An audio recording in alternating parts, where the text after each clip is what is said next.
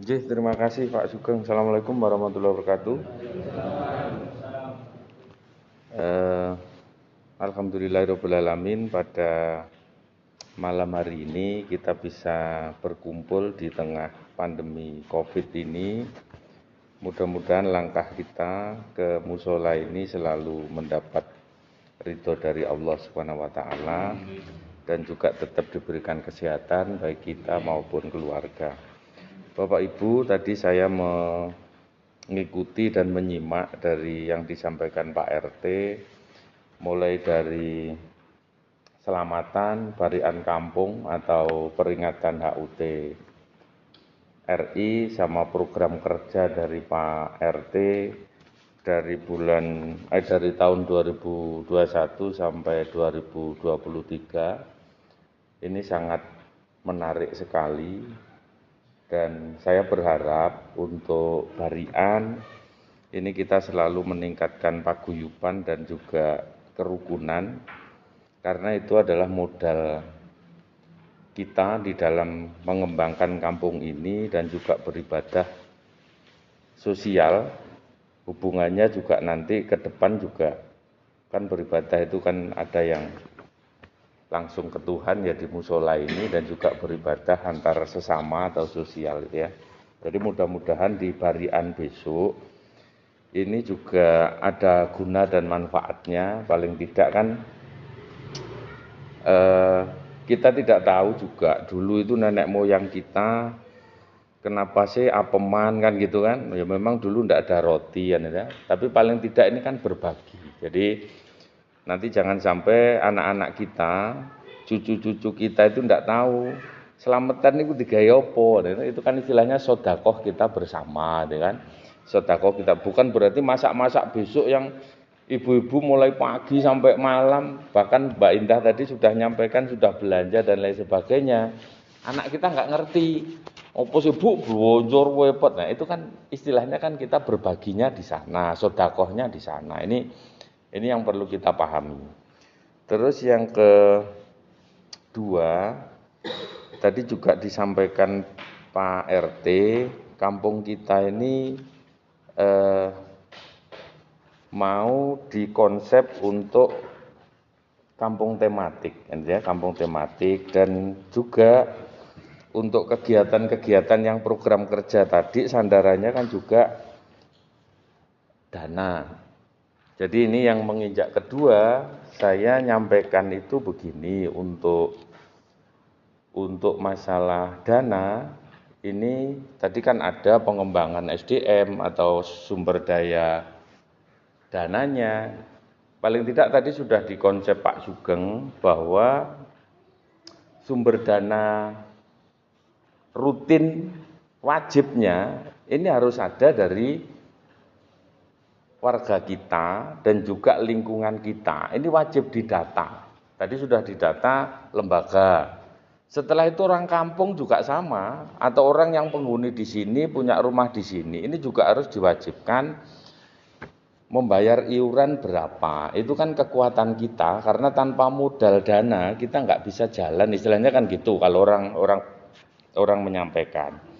Sehingga saya minta nanti tim RT atau pengurus RT ini memetakan sumber dana kita ini yang rutin dari mana, yang donasi rutin dari mana, yang insidental dari mana. Nah, atau dibalik. Dibalik ini teman-teman membuat anggaran dulu ya, membuat program kerja. Setelah itu rutinnya apa, insidental apa. Rutin kan jelas bayar sampah, itu kan rutin. Terus insidental ya kalau Agustusan itu kan juga rutin. Bahkan saya dengar itu sudah ada dana yang sekian juta itu luar biasa ya luar biasa. Ini sudah bagus.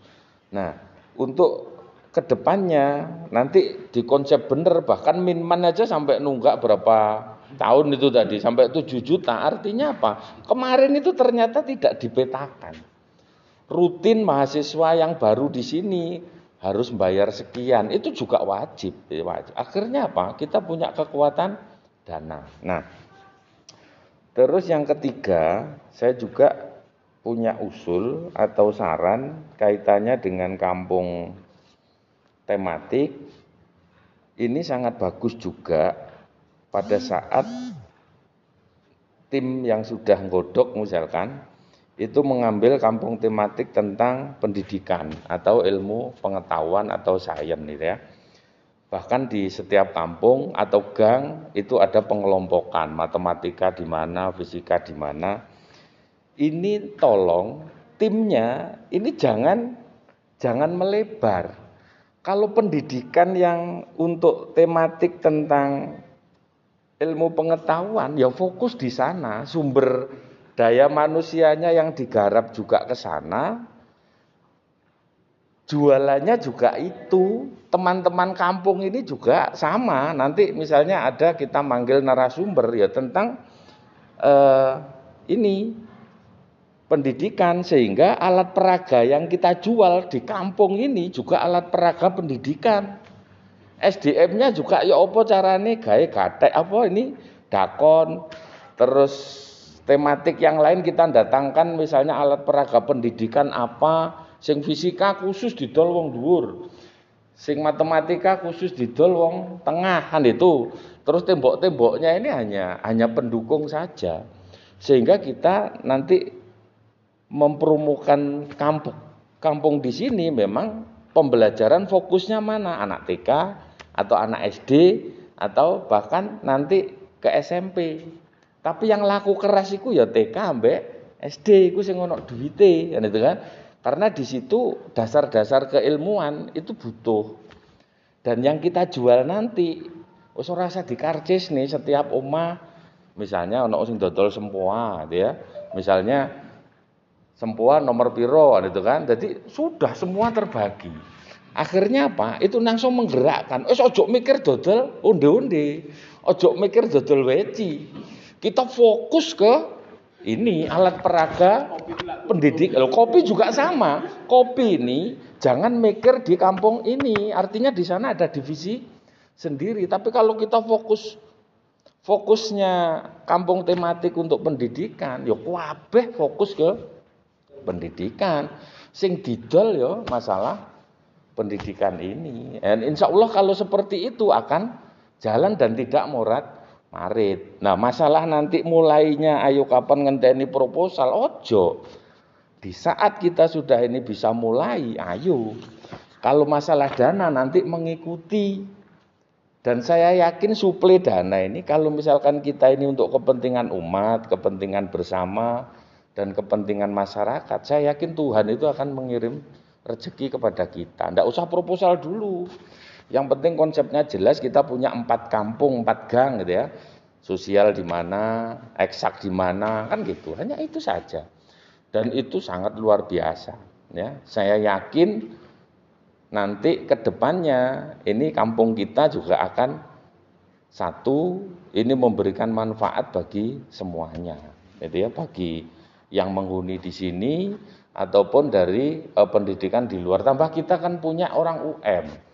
Nah, UM ditarik merene dikai kongkon ngekei konsep, UB juga dan saya yakin tidak bayar ya. Tidak bayar. Makanya ayo dimulai dibuat tim yang bagus, duit carry ya. Saya yakin uang nanti akan ngalir ya, akan ngalir. Terus Wis ndak usah, misalnya SDM opo sing ate. Ya wis iki, harus ngegulkan ini saja. Jangan mikir yang akeh dhisik gitu ya. Ya nek ate kampung tematik ya kampung tematik cuman totalitas A sampai Z ya. Saya yakin targetnya berapa bulan tadi? Boleh saya saya tanggapi. Oktober, Oktober, Mei, Agustus. Ya, saya yakin bisa ini. Tapi ya itu timnya harus di SK kan, SK RT dan itu jelas gitu ya jelas. J, terima kasih dari saya. Assalamualaikum warahmatullahi wabarakatuh. J, monggo. Uh, dalam rencana kerja tadi, uh, rencana kalau nggak ada mungkin saya hanya sedikit menyampaikan beberapa hal Bapak Ibu. Assalamualaikum warahmatullahi wabarakatuh. Alhamdulillahirrahmanirrahim pada siang hari ini kita bisa melaksanakan koordinasi kaitannya dengan evaluasi presensi dan juga evaluasi tentang surat izin dari orang tua. Ada beberapa hal yang sudah saya catat, baik yang disampaikan Pak Muiz tadi atau laporan dari Pak Muiz dan BK secara tertulis. Yang utama adalah PPKM di masa pandemi COVID-19 ini itu adalah satu anugerah yang menguji kesabaran kita selaku pendidik maupun pemegang area di SMK Widyagama Malang ini, mari kita selalu meningkatkan kesabaran kita. Yang kedua, PPKM ini selalu diperpanjang dan memperpanjangnya nanti itu juga di tengah malam atau bahkan di saat setelah maghrib atau bakdo maghrib sehingga kita tidak bisa merencanakan sesuatu itu yang tepat. Sasaran karena keputusan dari pemerintah ini selalu tidak bisa kita sikapi dengan baik karena mendadak ya karena mendadak. Terus yang ketiga Bapak Ibu dari aturan PPKM dan juga aturannya selalu diperpanjang bahkan ini tidak dua minggu tetapi mingguan dengan masa tertentu yang pada akhirnya kita harus mengambil langkah-langkah yang strategis dan juga efektif, gitu ya, efektif. Nah, strategi atau langkah yang strategis ini kaitannya dengan apa? Dengan proses belajar mengajar. Kalau strategi untuk masuk kerja di SMK Widyagama ini sudah kita tetapkan bahkan kita masuk terus gitu ya masuk terus dengan jaga jarak atau jaga protokol kesehatan. Nah, di dalam proses belajar mengajar ini akhirnya kurikulum juga sudah menentukan ada PJJ dan ada PTM gitu ya. Pertemuan jarak jauh atau daring dan juga PTM. Bahkan di pertemuan pertama ini saya mencoba juga tidak ada luring, saya kan gitu. Saya ingin menjajaki juga, menjajaki juga bagaimana siswa kita ini mempersiapkan diri menghadapi industri 4.0 ini. Mulai HP-nya bagaimana, komputernya bagaimana, internetnya bagaimana.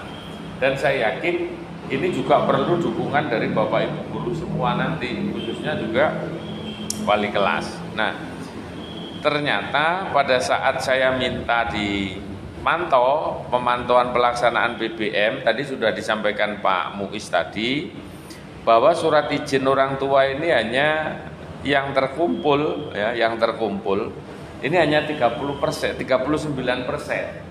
Nah surat izin ini berarti orang tua ini apakah tidak mengizinkan atau lalai atau bagaimana? Ini kan yang perlu kita gali dulu. Makanya saya minta bantuan dari Bapak Ibu mencari informasi kenapa tidak memberi surat izin. Nah nanti kita petakan lagi. Ya misalnya dari 61% atau eh, yang tidak mengumpulkan surat izin ini nanti dihubungi satu persatu. Misalnya orang tuanya X alasannya memang tidak mengizinkan. Orang tua B misalnya laleng atau lupa dan ini tolong nanti dipetakan lagi ya. Dipetakan lagi menindaklanjuti dari hasil ini. Sehingga kita butuh butuh penanganan khusus Bapak Ibu yang salah satunya tadi sudah saya sampaikan bahwa di masa pandemi ini adalah ujian kesabaran kita. Cuman saya minta juga Bapak Ibu tidak usah stres karena kalau stres nanti bahaya. Bahayanya apa? Kekebalan tubuh kita nanti turun dan gitu kan. Pokoknya ojo stres, tidak ojo stres. Pokoknya dilakoni ambek sabar, ambek buyang guyu lah istilahnya kan itu ya. Itu berarti ini tugasnya menggali itu. Nah, untuk presensi, kalau kita simpulkan dari PJJ dan PTM, ini kan lebih banyak yang uh, daring atau PJJ. Nah, Artinya kalau misalnya kita terapkan untuk daring ya, untuk daring, maka luringnya ini adalah anak-anak yang siap. Ya, anak-anak yang siap sehingga yang yang PJJ itu adalah ada anak-anak yang memang tidak tidak siap. Di sini kan nanti akan akan ada anak yang tidak luring. Ini di saat daring, eh maaf, anak yang tidak daring di saat luring ternyata masuk terus. Nah, ini digali juga. Berarti dia tidak memiliki fasilitas untuk untuk daring. Padahal dia rajin. Nah itu nanti akan mengelompok. Nah dari situ nanti kita akan mudah melaksanakan tindak lanjut apa yang harus kita lakukan sehingga untuk antisipasinya karena di saat ini anak-anak seneng daring eh maaf seneng luring tatap muka maka kelas ini harus kita sesuaikan benar. Berarti fasilitas di sini memang harus dijaga jarak betul, sebelah juga sehingga kita terapkan tatap muka dengan aman. Artinya apa? Pokoknya arek sini ngarep itu gak ono. Gitu ya. Jadi anak datang langsung masuk kelas dan sudah ditunggu oleh Bapak Ibu guru. Setelah itu disip lagi pulang, akhirnya pulang.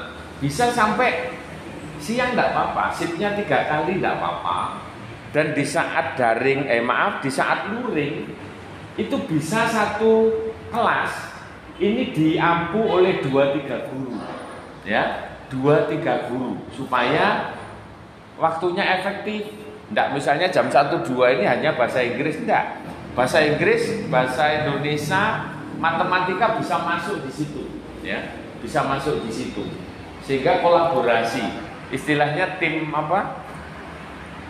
Kalau guru bersama itu namanya uh, mengajar bersama-sama tim teaching, ya, tim teaching. Jadi tidak apa-apa. Nanti Bu Bu Nia akan ini the same. Oh, yang pertemuan Senin jam 1 2 ini agama agama sing ono kaitane misalnya mbak opo mbak opo itu bisa satu sehingga efektif kita. Lah luringnya ini dikurangi. Ya, luring mungkin hanya sepihak saja, tidak usah tidak usah ini mengharap kehadiran semua. Jadi anak-anak yang siap oke, okay, yang tidak kita rekam atau streamingkan supaya nanti bisa melihat ulang. Itu saja. Jadi kita supaya mudah saja. Cuman kita desainnya tertulis ya, tertulis supaya panjenengan juga tidak kebebani stres loh BK Joko dek ngarep oleh kelas Joko dek ngarep tiba arek gak teko itu kan juga gini pengen nelpon nanti nelpon waduh yuk kakean Bu Puji juga sama mau diteleponin nek ora lek siji sampai enam sih gak apa-apa lelek sak kelas separuh kok nelponi kabeh ndak mungkin jadi ndak mungkin itu Bapak Ibu terus dari tujuan koordinasi ini tadi sudah saya sampaikan ini saya ingin menjaring masalah dan ikut menyelesaikan masalah ini. Solusinya gimana? Kan? Ini pasti kok Bapak Ibu. Kita kalau sudah menemukan masalahnya ini solusinya gampang. Ya, saya yakin Bapak Ibu sudah ikhlas semua masuk kerja. Ini menyelesaikan masalahnya gampang. Terus agar juga nanti di saat ini selesai keputusan tindak lanjut ini selalu membuat kita nyaman baik guru ataupun siswa dan layanan kita tidak tidak jelek di orang tua sama siswa gitu ya kita istilahnya ngikuti juga ngikuti pelanggan kita. Tapi tidak mengikuti frontal ke pelajaran ya cuman diatur dengan baik.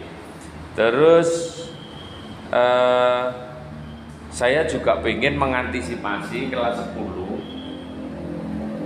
atau juga kelas 12 ini jangan sampai anak-anak kita itu gagal atau putus sekolah. Ini rawan Bapak Ibu.